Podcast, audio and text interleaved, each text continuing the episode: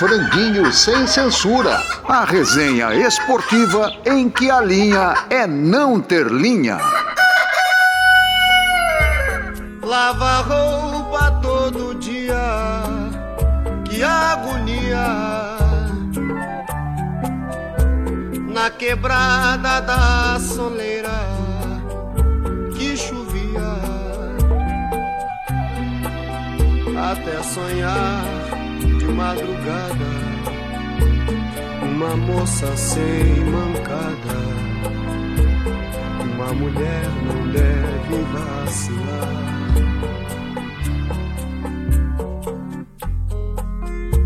Eu entendo a juventude transviada e o auxílio luxuoso de um pandeiro até sonhar de madrugada uma moça sem mancada, uma mulher não deve vacilar.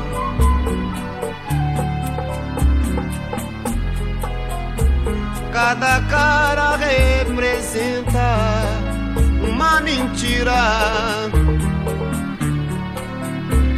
Nascimento, vida e morte diria? Até sonhar de madrugada, uma moça sem mancada, uma mulher não deve vacilar. Amigos da Bravo Web Rádio, correndo atrás de um mundo melhor, alegre e feliz, o franguinho chega mais uma vez. E para conseguir tudo isso, temos que transformar. Angela Davis, filósofa socialista, escritora, professora e ativista americana, disse: Você tem que agir como se fosse possível transformar radicalmente o mundo. E você tem que fazer isso o tempo todo. E para nos ajudar nessa transformação, vamos receber Hélio Alcântara. Bom, amigos, se a gente não conseguir mudar o mundo, nós vamos fazer barulho para tentar mudar.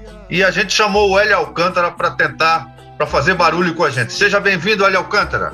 Vamos nessa. Eu que já comi esse franguinho gostoso, vou comer de novo. É um grande prazer sempre estar junto com vocês. Vamos embora. Uma mulher não deve vacilar. Amigo, diz a lenda que um raio não cai duas vezes no mesmo lugar.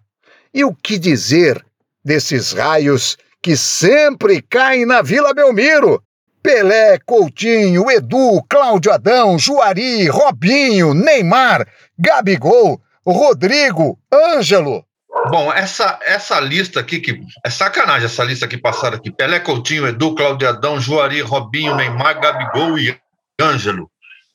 O raio tá caindo muito na Vila Belmiro, viu?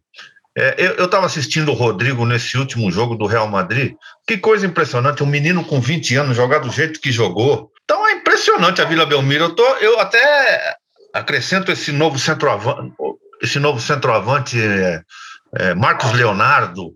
Também é outro que está aparecendo. Eu não sei o que acontece lá na Vila. E eu penso uma coisa, eu penso que seja o ambiente do, do, da cidade de Santos, do, do, do, do clube, porque eu, como corintiano, acho o seguinte: se botar essa turma toda com a camisa do Corinthians, não vai jogar. Não vai jogar tão bem como eles jogam, da maneira tão solta que eles jogam. Acho que é o ambiente, né? Coisa no, no Corinthians é mais pesada, no Palmeiras é diferente. É um ambiente da cidade mesmo, né? E a gente estava discutindo, conversando aqui antes de começar a gravação, Nunca nos esqueçamos que o seu Pepe também foi um menino da vila. Hoje ele tem 90 anos quase, mas ele já foi um menino da vila. Olha, gente, é, o Amalfi tem razão, é, mas alguns raios são mais brilhantes que outros, né? Talvez da época, né? O Santos sempre revelou muito jogador, inclusive jogador que não é do primeiro escalão, como Fito, Douglas, Eliseu, é, que jogaram por aí, no Bahia jogaram muito, outros também, o próprio Osni. É uma, sempre tem uma safra lá que revela jogadores, às vezes de muita qualidade, às vezes não. É como se fosse safra de vinho, né? Mas o que eu fico triste é isso que você falou, Amal, que o Rodrigo joga muito, mas no Real Madrid, né? O jogador não fica mais aqui, isso não, não despertence mais. Tem muito Santista hoje tratando o Rodrigo como se ele ganhasse jogos para o Santos. ele ganha jogo para o Real Madrid. O jogador saiu muito cedo daqui, né? Não teve nenhuma identidade com a Vila, a não ser o tempo que ele ficou lá como criança. O próprio Gabigol, né? O Gabigol hoje é mais Flamengo que Santos, né? Então o Santos revela muito, muitos jogadores e tem dado de graça esses raios para o mundo afora, até porque é um time endividado, mal administrado há algum tempo. É uma judiação, revela demais, é verdade. Mas não fica com o jogador e não fica com o dinheiro. Tanto é que quem ganhou dinheiro com o Neymar foi o Barcelona, foi o pai do Neymar, o fisco espanhol, e o Santos está devendo ainda para o Barcelona, porque vendeu o, o Gabigol direto para a Inter sem avisar o Barcelona que tinha prioridade contratual, a FIFA já reconheceu, o TAS já reconheceu, e a dívida ficou para o Santos. Quer dizer, o jogador desse nível, talvez a maior a qualidade de uma revelação dos últimos tempos, o Santos não ganhou nada. O Rodrigo ainda levou 40 milhões de euros da época, mas muitos outros aí não deram lucro nenhum, nem técnico, nem financeiramente, até porque não ficam mais lá. Esse Ângelo é o próximo que vai embora e também vai sair de graça. Infelizmente, os raios caem, mas tem caído muito da nossa cabeça também, viu? Olha, eu acho o seguinte, que a praia é o que o Amal falou no início. Eu acho que a praia tem a ver com isso, o astral da cidade de Santos, o astral da própria Vila Belmiro, porque o Santos é um time grande, mas ele, se você for na Vila, você sente que é uma coisa, é, é uma coisa mais aconchegante, não tem aquela puta pressão que tem no Corinthians, no Palmeiras, no São Paulo, que você entra no, nos estádios desses times ou nos clubes, você sente aquela coisa, tem uma, tem uma névoa, tem um, um bafo, uma coisa que vem, é, uma pressão em cima da gente e do jogador, né? principalmente, que bota o calçãozinho, a chuteira e vai para campo. E eu acho que tem a ver com isso e também me, me faz assim uma... Eu, eu penso nos antigos campos de várzea, que, que praticamente terminaram, ou aqueles joguinhos no asfalto, nas ruas, né? quando a, a, a molecada jogava descalço. Claro que tem a ver com a condição social também dos moleques, mas é, o Santos eu acho que sempre vai fornecer grandes craques, né? E agora é uma coisa engraçada, geralmente atacantes, né? A gente não tem lembrança de raios que caem, por exemplo, na defesa do Santos. É, são alguns, a gente pode pegar, tal, mas nós vamos ter que fazer uma pesquisa o que cai mesmo são raios de atacantes. E eu acho que o Santos vai permanecer, não sei porquê, mas acho que é por aí, essa coisa do ambiente, a fornecer esses grandes moleques aí, grandes craques. Eu acho que às vezes a gente falar só, só é, da energia do ambiente, a gente tira um pouco da responsabilidade do profissionalismo que existe no trabalho de base da Vila. Tipo, a formação da Vila não é feita só com jogadores que moram, vivem, cresceram em Santos o, o, a diretoria da base busca jogadores fora fora de Santos, vai contratar fora, busca de outros times menores. Bem lembrado, Ale, bem lembrado. Tem esse trabalho. E tem uma questão assim, o Santos paga e, e assim, diferentemente com outros clubes, né? Acho que tem aquele menino Eric que teve um problema que ia para o São Paulo ou para um outro time e que daí o, o clube não quis dar o um emprego para o pai dele. Enfim, em Santos isso acontece já há um bom tempo de dar um emprego para o pai e acontece de uma maneira mais fácil, né? Acho que até pelo tamanho da cidade e tal, né? Daí a gente pode dizer assim uma questão é, cultural mais amigável, assim. Mas o trabalho do Santos feito na base é excelente, é excelente no trabalho mesmo, no dia a dia.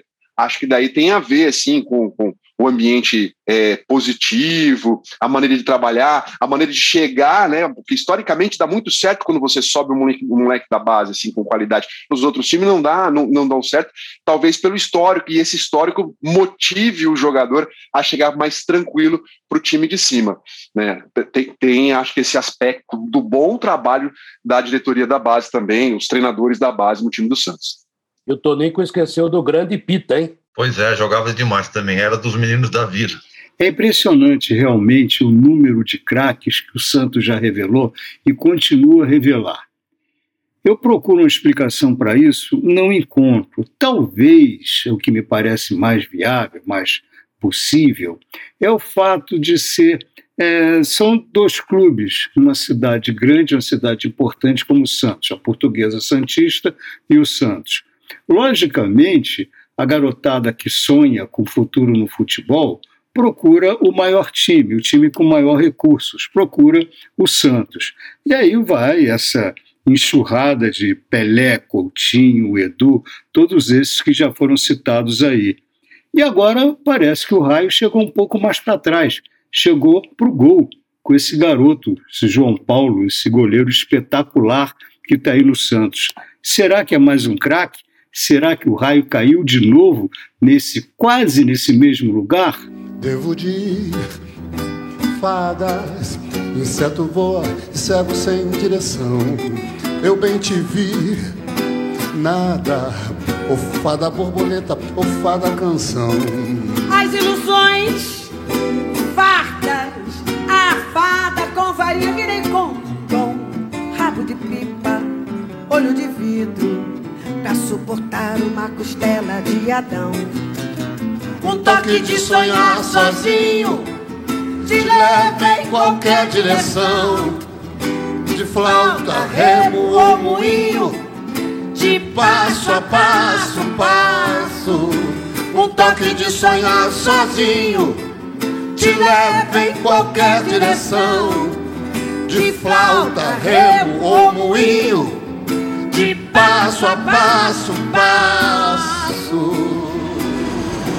Conexão Franguinho, direto de Portugal, Daniel Moreira Dias.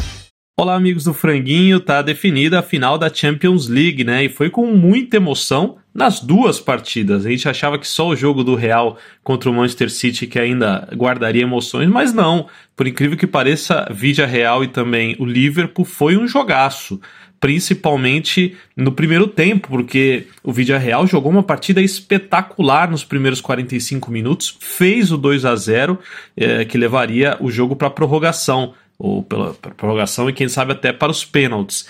Mas aí é, é aquele jargão, né? A camisa pesa. Nos dois jogos dessas semifinais da, da Champions, dá para dizer que a camisa pesou, né? E nessa do, do Real contra o Liverpool, de fato, o, o, o Real fez o que podia nos 45 minutos, uma partida espetacular, mas tinha o segundo tempo, e aí sobrou a equipe do Liverpool com mais qualidade técnica, e acabou inclusive saindo com a vitória, mas uma campanha honrosa sem dúvida do Vídea Real e o Liverpool para mais uma decisão de competição. Na outra semifinal também muita emoção e aí de novo a gente fala que a camisa pesa, né? Impressionante que a gente usa muito esse jargão aqui é, aí no Brasil, né?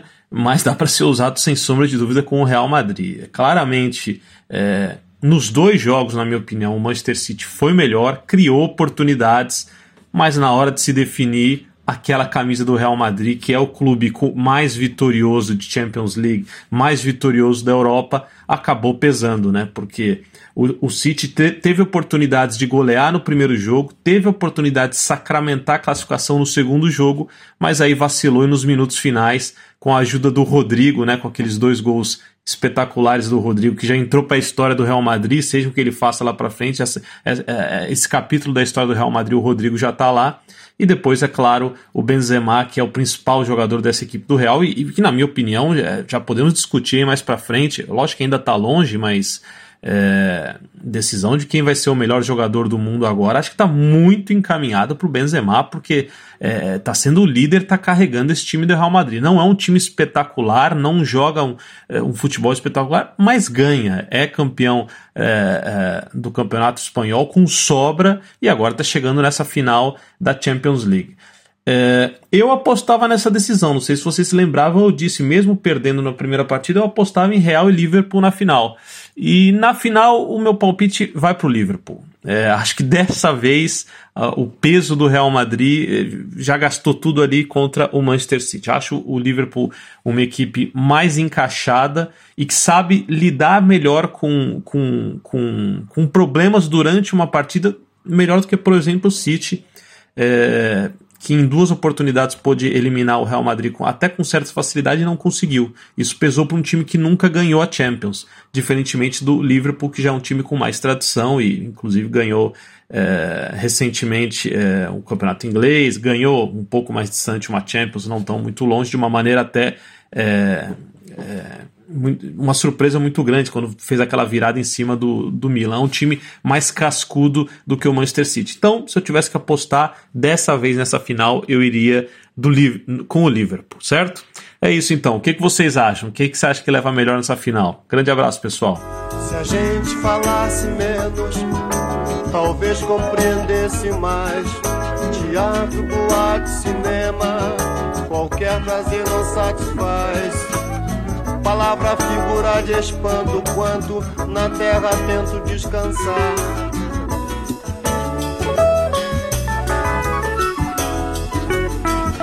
Se a gente falasse menos, talvez compreendesse mais.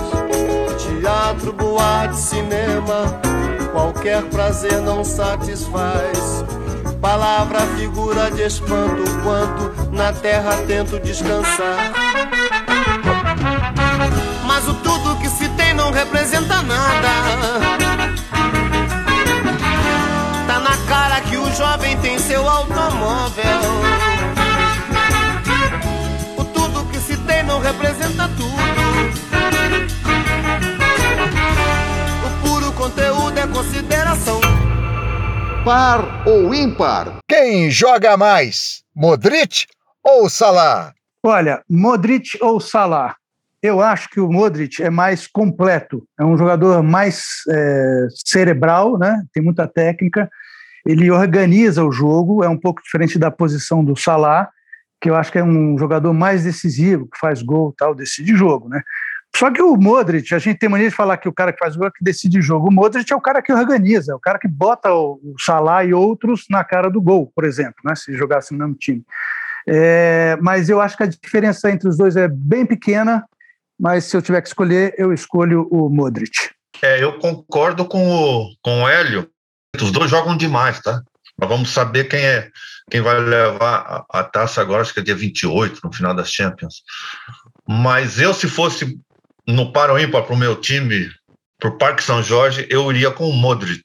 É, eu, eu gosto dos dois, é, acho grandes jogadores, não chego a dizer que são geniais, mas, por exemplo, nessa decisão, eu acho que o Modric pode levar o Real Madrid à vitória.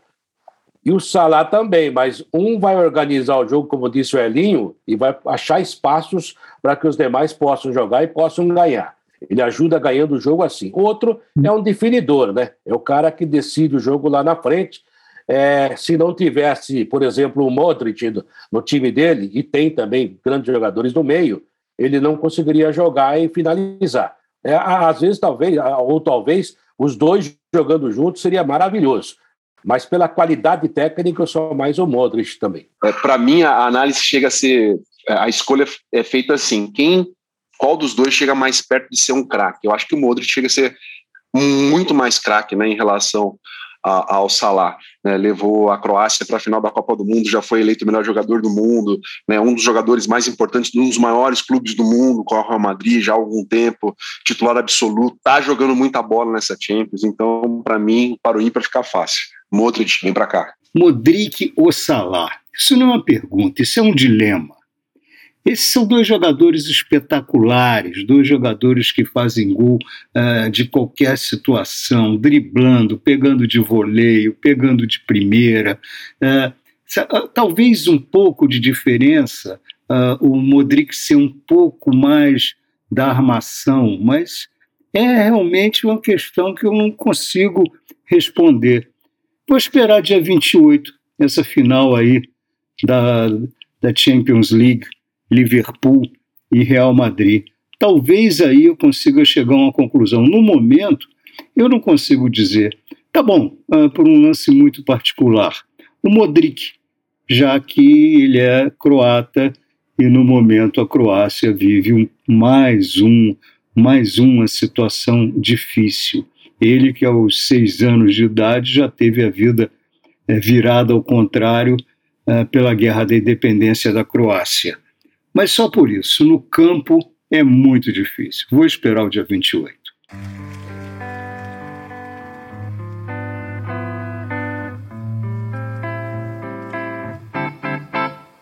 Se alguém quer matar-me de amor, que me mate Estácio. Bem no compasso, junto ao passo do passista da escola de samba, do Largo do Estácio. Estácio acalma os sentidos dos erros que faço. Trago, não traço, faço, não caço. O amor morena maldita domingo no espaço. Do goleiro ao ponta esquerda, escale o seu time de todos os tempos. Quem escala hoje é Daniel Moreira. Coragem, Daniel! Vamos lá então, amigos. Olha, o meu, a minha seleção é a seleção do São Paulo Futebol Clube. Alguns, quem trabalhou comigo, obviamente, sabia que eu sempre fui São Paulino, né? Mas talvez muita gente não, não soubesse.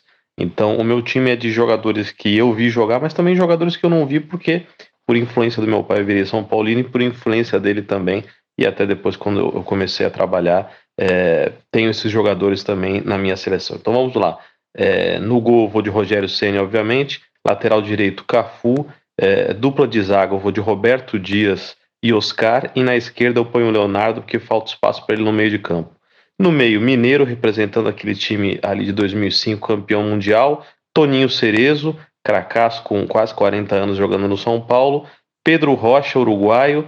E Raí, que esse sim é o símbolo, pelo menos da minha geração, que viu São Paulo ganhar desde que nasceu. Na frente, Miller e Careca. Esse é, é, o meu São Paulo, é a seleção de todos os tempos. Acho que ganharia alguns jogos, né? O que, que vocês acham? Um abraço.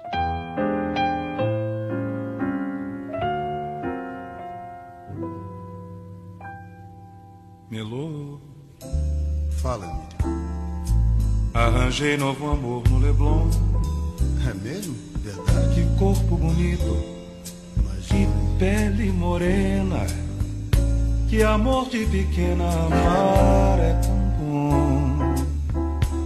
Tão bom. Emílio. Fala, amigo. Ela tem o nariz levantado. É? Os olhos verdinhos, Bastante puxados, cabelos castanhos. E uma pinta do lado. Ela é minha Teresa da praia. Pois sim. Se ela é tua, é minha também. O verão passou todo comigo. Mas o inverno pergunta com Bola no canto, a música do futebol, com Ailton Amalfi. O Bola no Canto de hoje é uma homenagem ao grande Ney Lopes, que completou no dia 9 de maio 80 anos muito bem vividos. No tempo que Dondon jogava no Andaraí A nossa vida era mais simples de viver Não tinha tanto miserê Nem tinha tanto tijiti. No tempo que Dondon jogava no Andaraí. No tempo que Dondon jogava no Andaraí.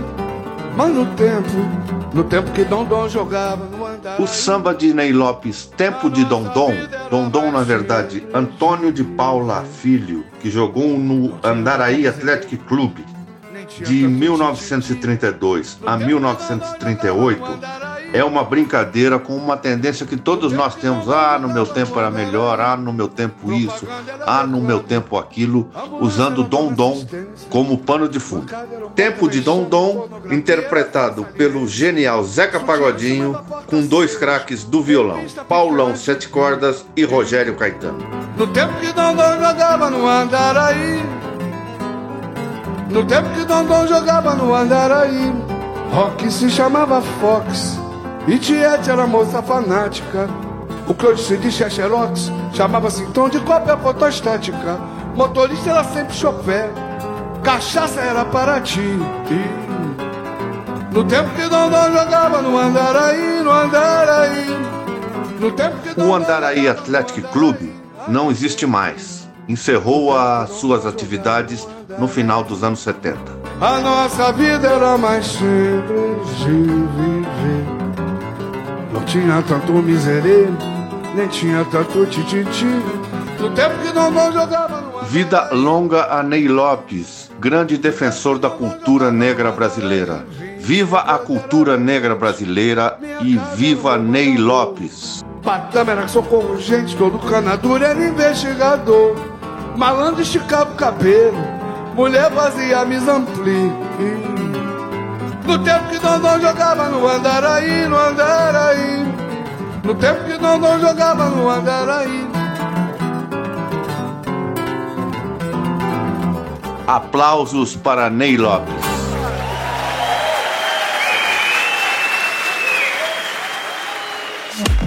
Falou, tá falado.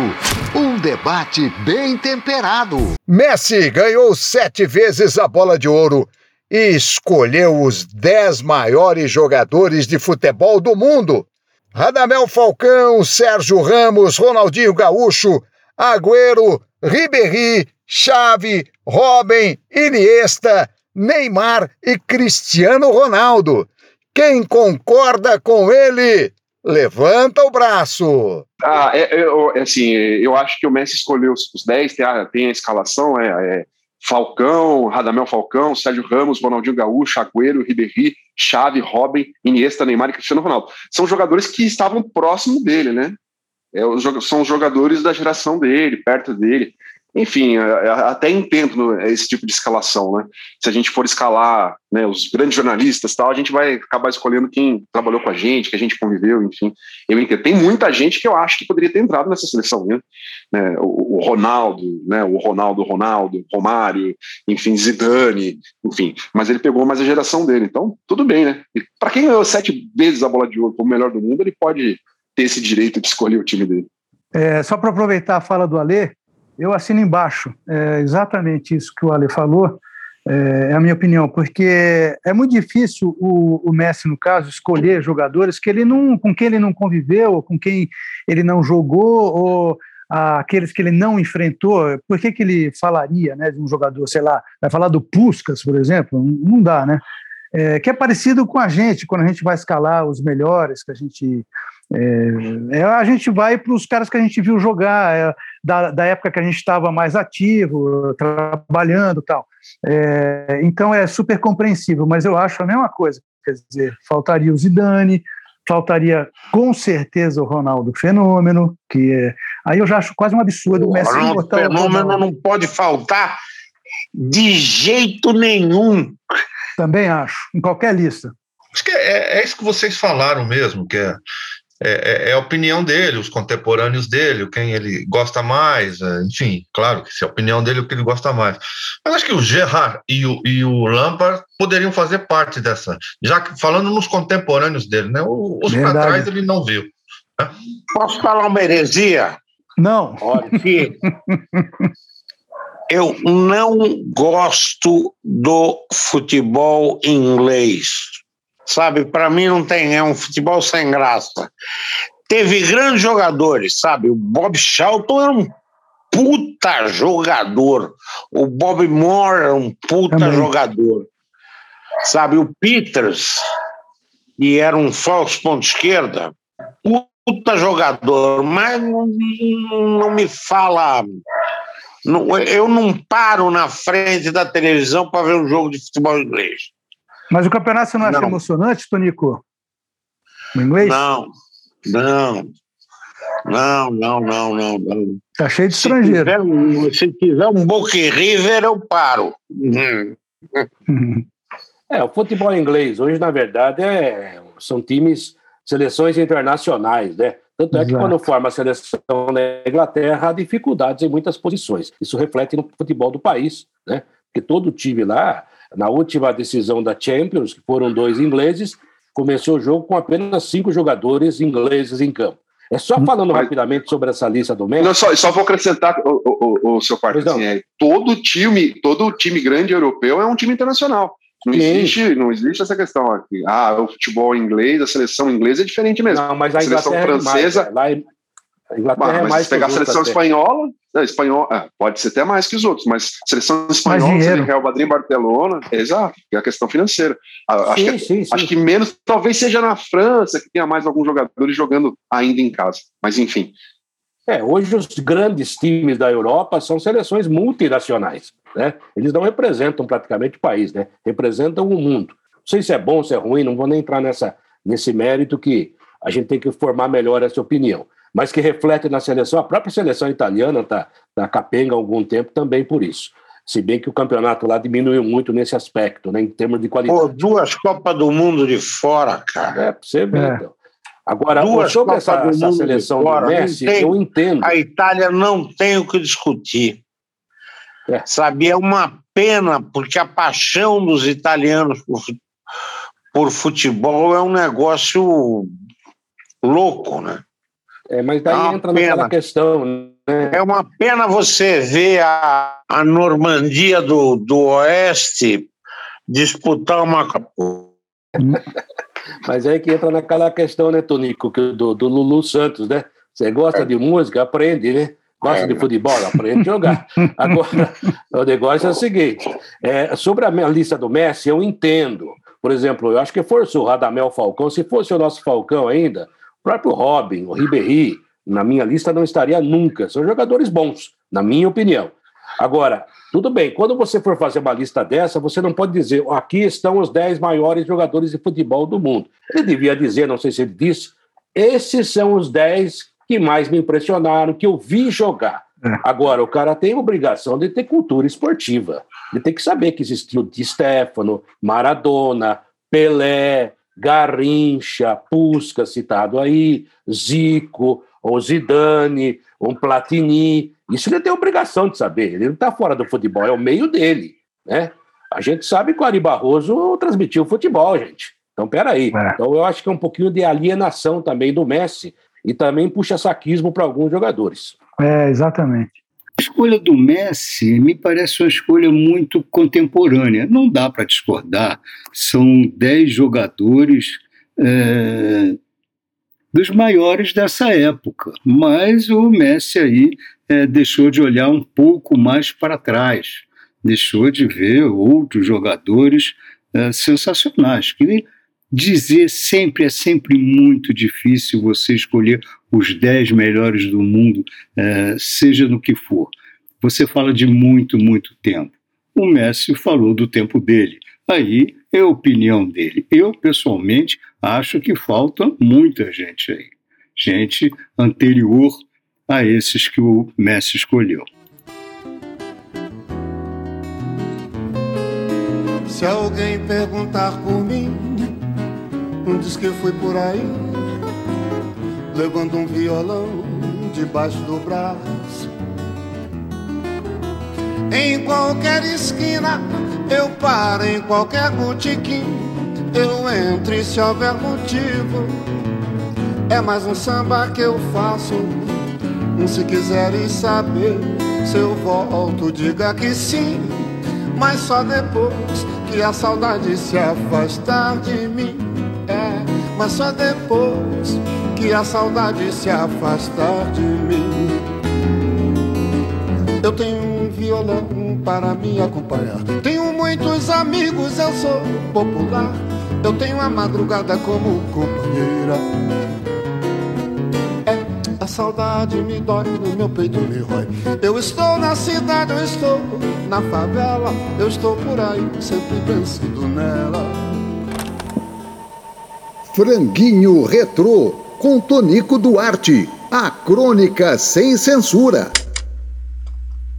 Um vereadorzinho de São Paulo chamado Camilo Cristófaro emergiu do esgoto bolsonarista ao usar a expressão coisa de preto.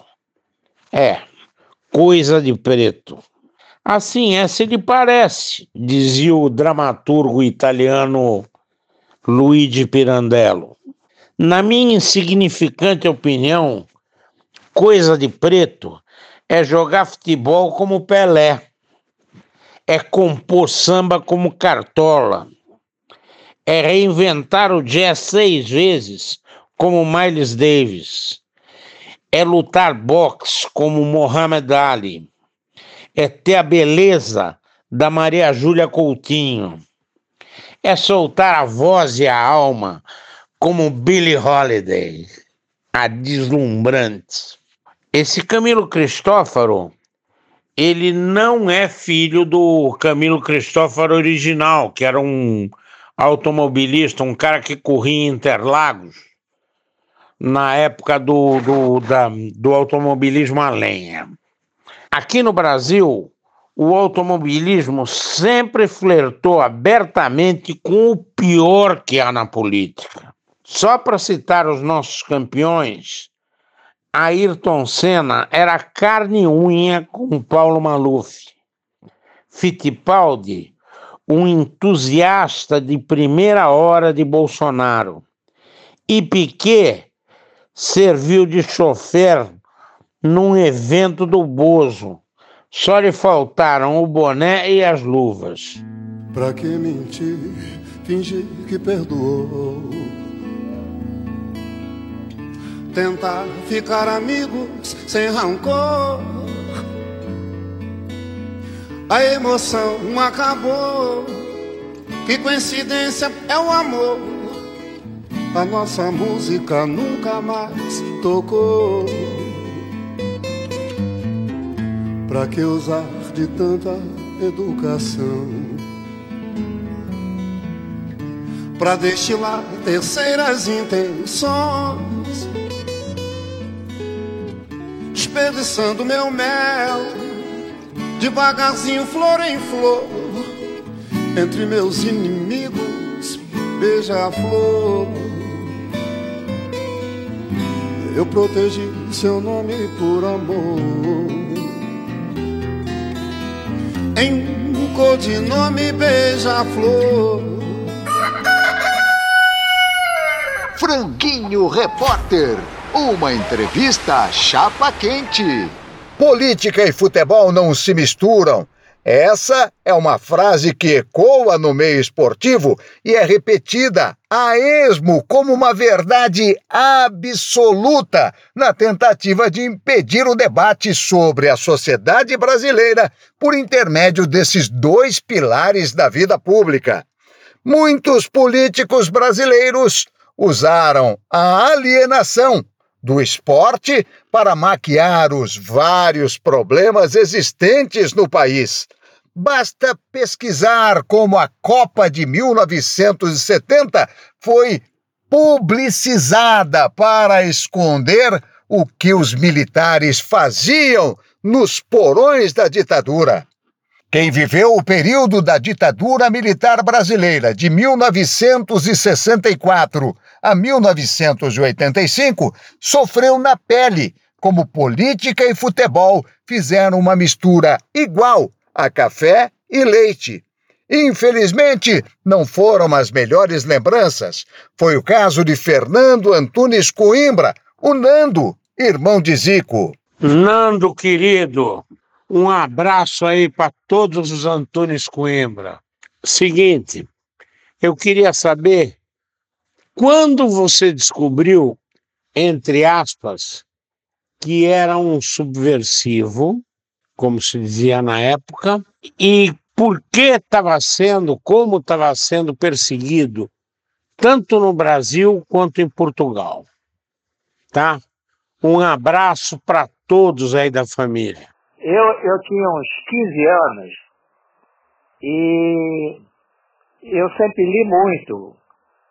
E eu comecei a ler, me interessei por, pela maneira de vida dos países escandinavos. Isso na década, início da década de 60, o final da década de 50. E, e até hoje são os países mais adiantados do mundo. E o regime lá sempre foi não abrir mão. O governo não importa se é de esquerda ou de direita.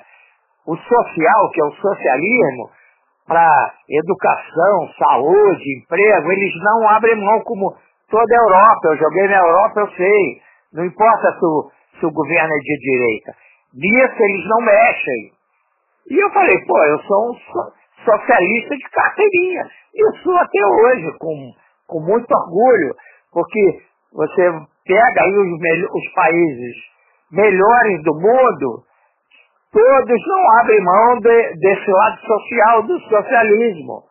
É uma coisa muito simples. Mas no Brasil, a gente sabe, o Brasil é um país elitizado, é um país, por exemplo, que no sul é, é as colônias é, italiana e alemã, a gente sabe como é que vieram para cá. Muita gente que apoiava o governo fascista, nazista, vieram para cá. Então, o interior de Santa Catarina tem muito nazifascista. E esses caras estavam vendo o armário, e nesse governo agora eles saíram e a gente está vendo essas aberrações, né? É coisa assim, uma barbaridade que o Brasil nunca imaginou ter. No, eu lembro que no início do governo do Lula, o Brasil foi eleito o país mais feliz do mundo dois anos seguidos. Hoje é só país da Escandinávia. O último agora é a Finlândia. Entendeu? É, umas coisas que a gente imaginava que não ia acontecer, está acontecendo.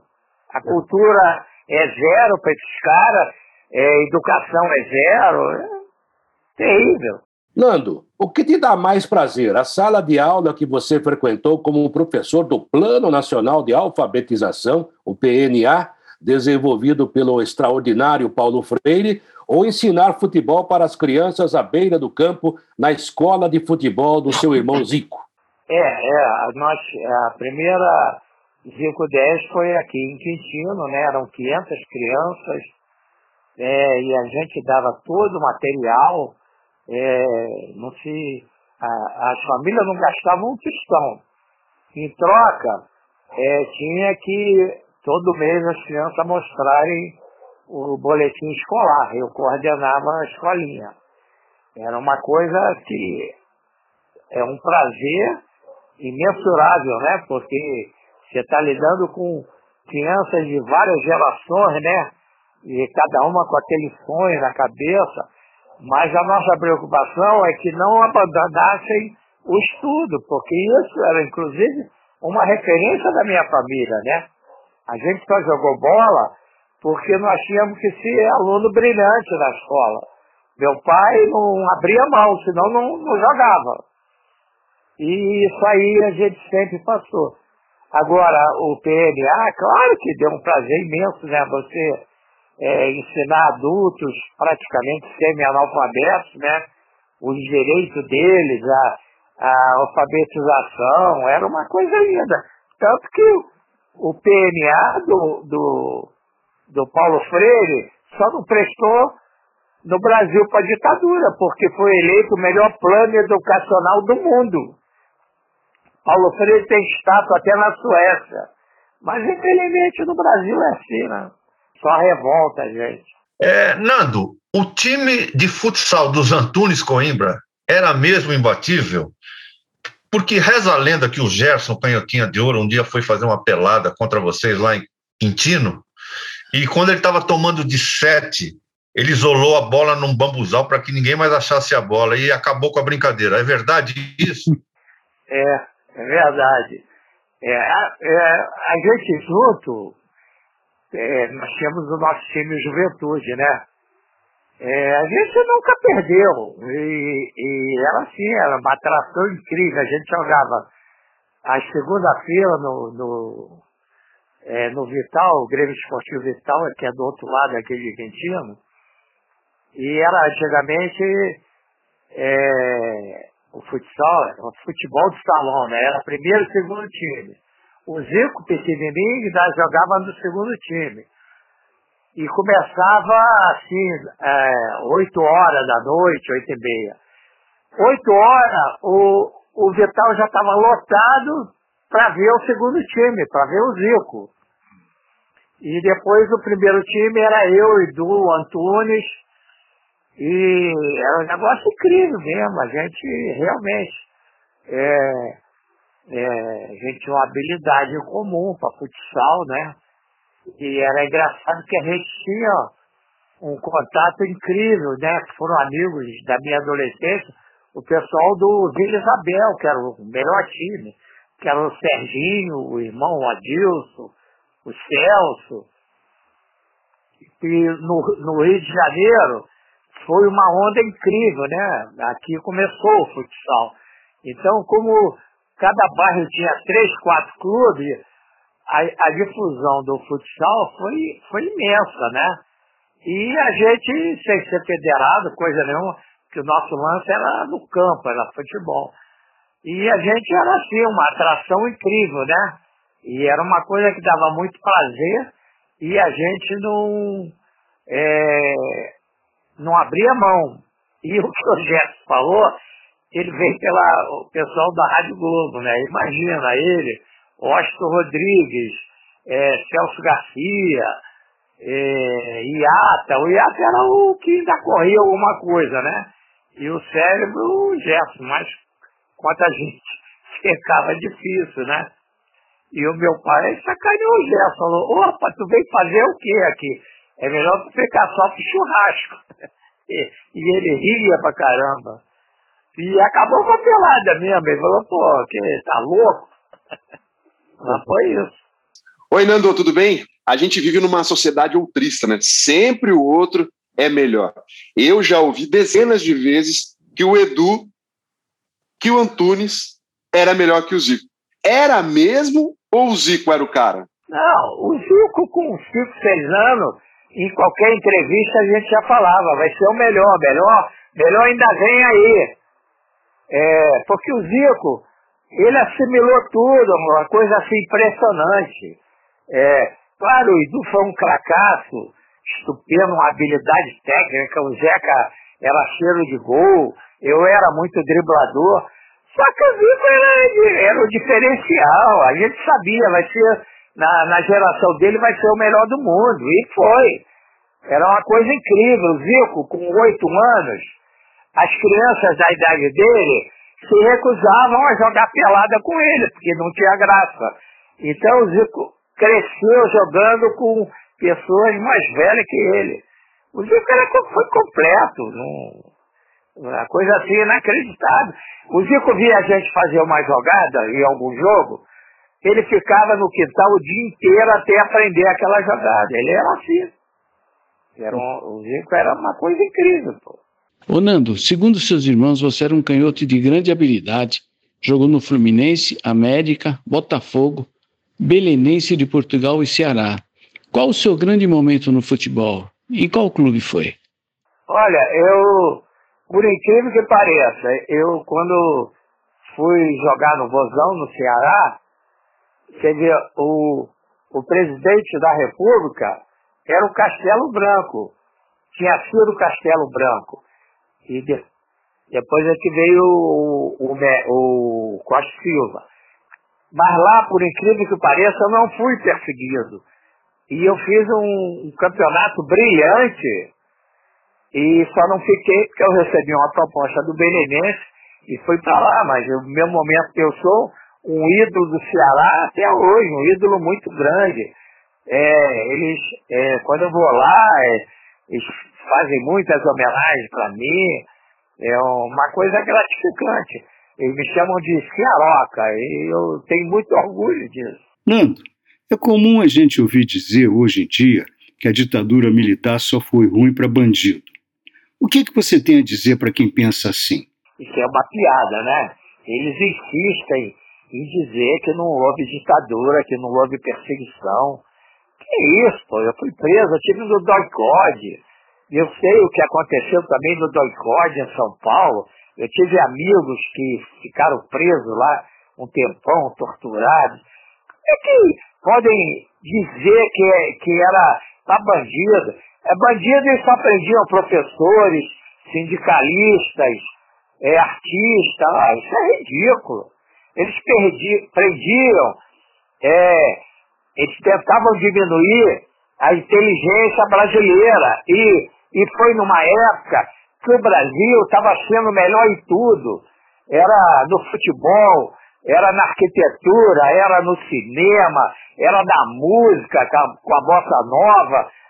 O Brasil era um país espetacular, década de 60. Eles acabaram com isso tudo. Como a gente está vendo agora, qual é a preocupação? É diminuir educação e cultura sempre. Isso aí é o nazifascismo, é isso. Pô. Eles não querem ninguém com a cabeça boa. Eles querem o gado. É isso. Oi, Nando, tá bom? Hélio Alcântara falando. Me diz uma coisa, a sensação de ser anistiado é a mesma de fazer um gol em final de campeão? É, eu fui anistiado é, em 2010. É, depois, mas meu processo demorou seis anos. É, e foi eu ganhei no Dia Internacional dos Direitos Humanos. É, e até hoje eu sou o único atleta anistiado político. Por quê? Porque eu, eu ia jogar num clube e era perseguido, e, e eu não descobria por que, que eu era perseguido, eu era afastado. Eu comecei como profissional no Espírito Santo e nós fomos vice-campeões do campeonato da capital, fizemos um. Eu jogava no Santos, nem existe mais, é, mas é um time até tinha uma torcida boa. É, o campeão foi a Desportiva Ferroviária, nós fomos vice. E aí foi começar o campeonato estadual, nosso treinador foi demitido, sendo vice-campeão. E aí entrou um militar, ele já começando a atuar no, no esporte. E eu percebi que o cara não, não ia com a minha cara. E até que um dia ele me afastou, mandou procurar o presidente, eu fui no presidente, o presidente aí me pediu desculpa, que ele gostava muito de mim, mas eu tinha que entender o momento do país. Ele deu a entender que, que eu fui barrado pelo poder. É, aí veio na cabeça, pô, será que foi por causa do PNA? E foi.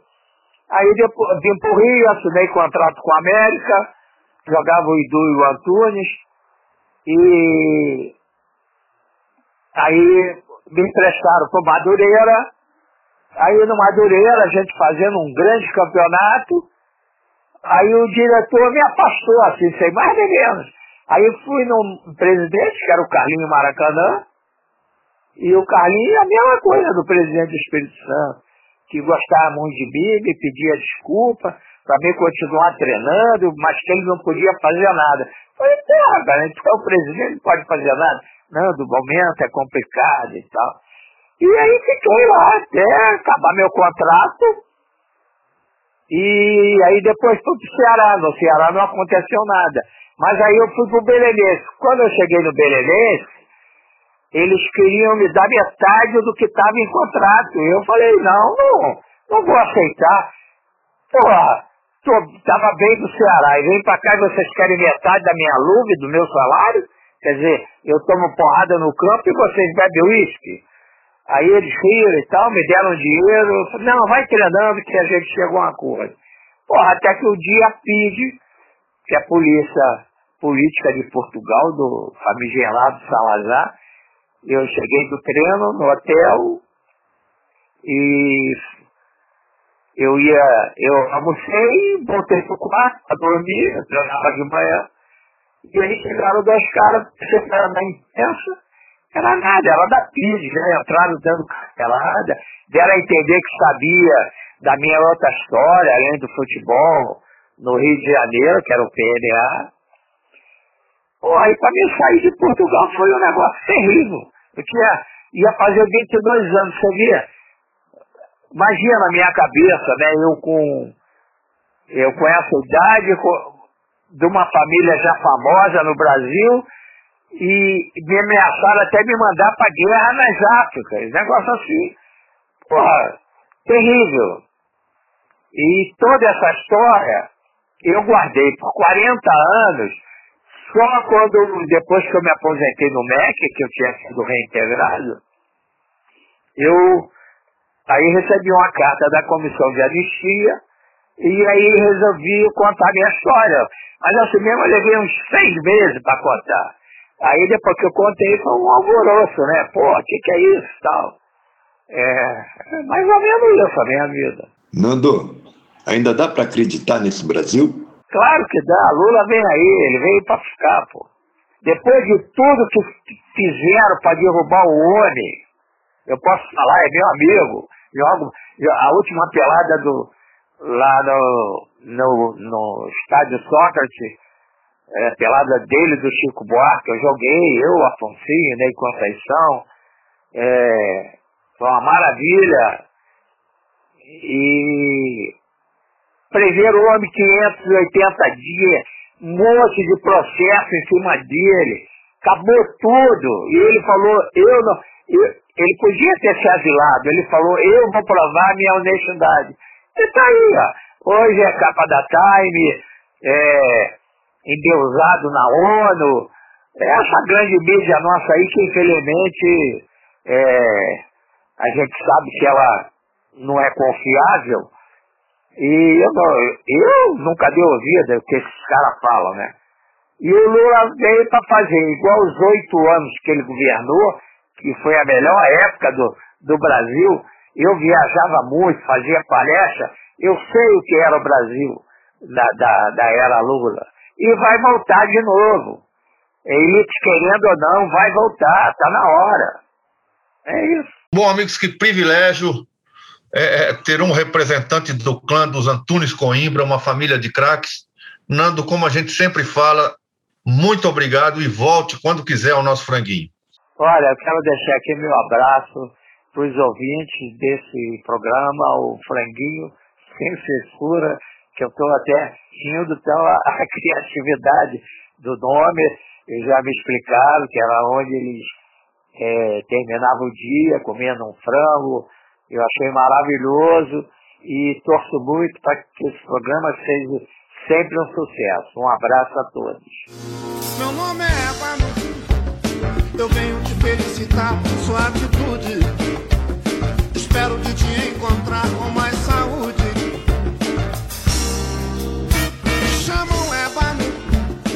Novo peregrino sábio dos enganos.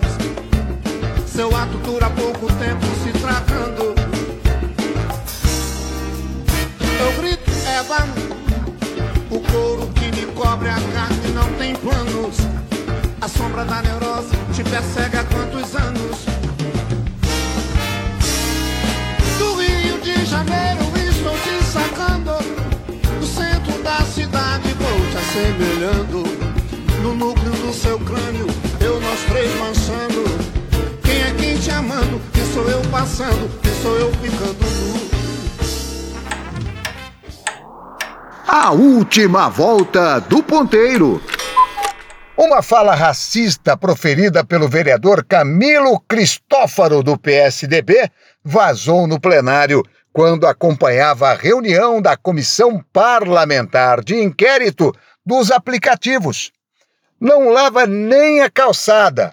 Coisa de preto, né?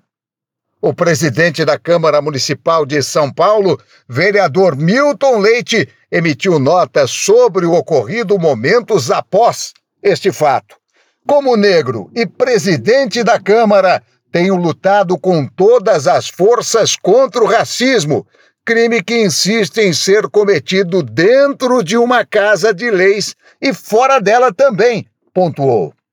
O Franguinho, indignado, pergunta: Somos um país racista? Extremamente racista? Eu acho que é. E acho que é da pior forma possível. Que é uma coisa velada, sabe? É uma coisa escrota, se vocês me permitem a expressão.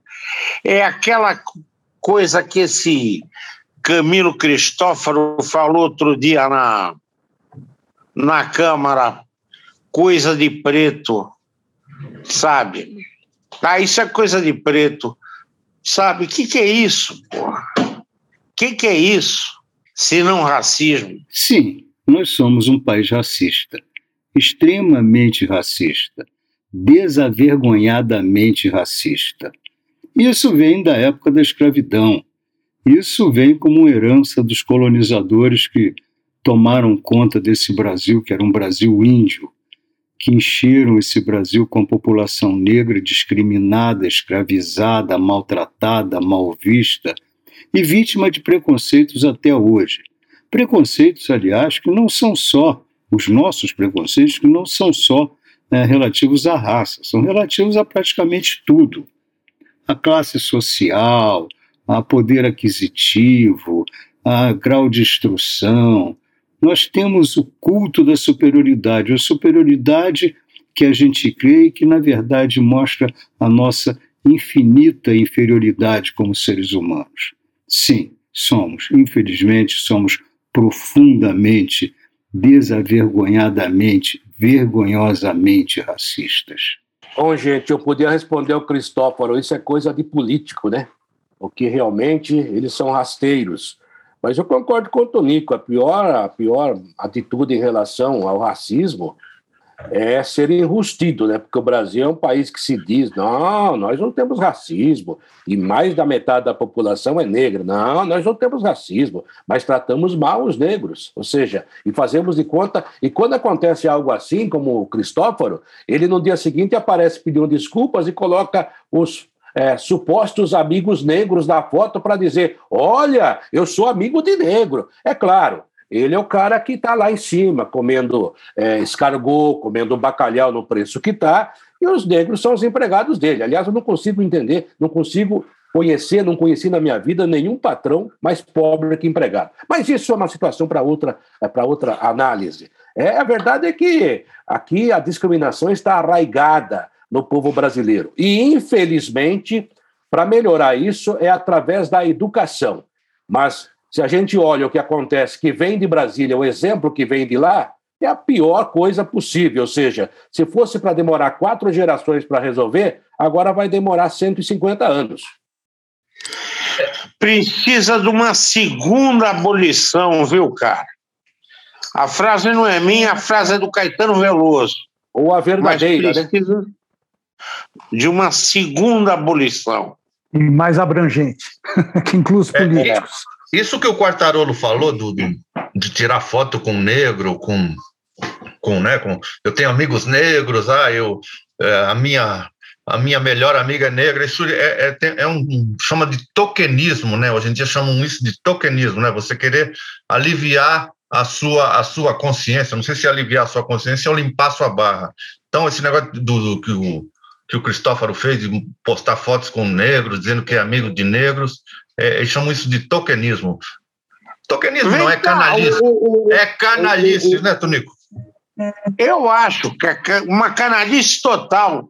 É, é um negócio do, do, do, do, do, do senhor presidente da República que leva para cima e para baixo o amigo dele. Exatamente. Sabe que ninguém sabe o que esse cara faz. Sabe? Ninguém sabe o que esse cara faz. Ele foi numa. Ele foi num. Foi para Israel, acho, é, ver negócio de, de vacina para na época da Covid. Sabe o que, que esse cara entende de vacina, porra? Manda um cientista, independente do cara ser preto, azul, amarelo, verde, qualquer porra, mas manda um cientista, manda quem entenda, manda quem entenda. Sim, bem grandão. Somos um país racista, preconceituoso e hipócrita, porque, como alguém falou agora anteriormente, é, porque é a coisa velada, né, escamoteada. Não, aqui não tem racismo, acho que foi o Luiz. Mas isso está entranhado, principalmente, eu acho, nas camadas mais altas da sociedade, a começar pela classe média, que, na minha opinião, é a coisa mais nojenta que tem né, dentro de uma sociedade, porque a classe média é aquela que quer se distanciar do pobre, ela não quer ser pobre, e ela almeja ser como elite, quer dizer, fica é, tem a inveja dos carros, das casas de campo, das, enfim, das fazendas, ela quer ser o que ela dificilmente será um dia. Né? É, e, e quanto a esse, esse vereador, esse Camilo, eles são um canalha, né? São um canalha, assim como aquele Cury que passou a mão na Isa Pena, assim como aquele Arthur Duval, e assim como tantos outros que estão por aí e que se escondem é, através de, dessas coisas aí, de foto, de. Não, de, mas de frases... aquele mamãe, aquele mamãe. É, o Arthur Duval. Né? Quanto, um cara que fala que, que, que a, a, a Ucrânia é legal, que as mulheres são belíssimas e, e, e, e, porque e conquista qualquer uma lá porque elas são pobres. É. Isso é de uma escrotidão, cara. Isso preso, é de uma né? escrotidão. Isso é para botar o cidadão para fora da, da do, do, legislativo a pontapé, cara. Sai é daqui, é seu escroto. É isso aí. Bom, amigos, é, é, é, a gente já falou de racismo, então eu queria citar um expoente da luta contra o racismo, que a gente até tocou hoje no Bola no Canto, Tempo de Dondon. É, o grande escritor, o grande teórico, isso, Ney Lopes. Esse programa foi dedicado Eu peço licença a vocês. Esse programa foi dedicado a Ney Lopes, que completou 80 anos no dia 9 de maio. Viva Ney Lopes, viva a cultura negra brasileira. Viva Ney Lopes. Viva. Amigos, chegamos ao final de mais um Franguinho. Grande abraço a você que acompanha o Franguinho sempre pelo Instagram, pelo Facebook.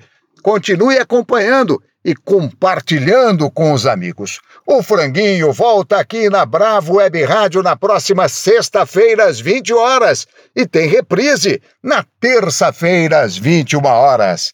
Até lá! Rasgue a camisa, enxugue meu pranto.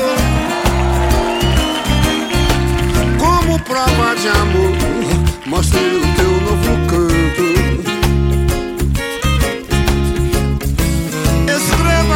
quadro em palavras gigantes.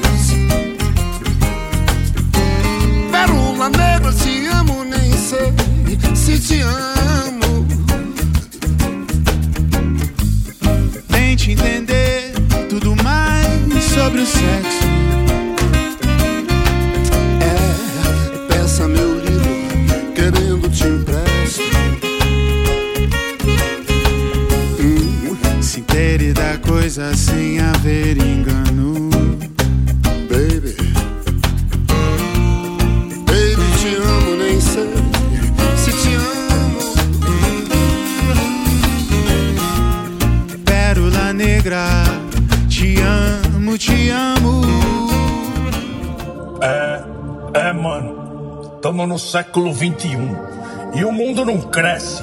Pelo contrário, o mundo apodrece. Gente que se acha superior por causa de cor. Gente sem amor, gente sem valor. Gente que só sabe causar dor. Mano que mostra maldade. Mano que tá nem aí pra desigualdade. Mano que nem é gente, mano incoerente. Agora tem mano racista na bola.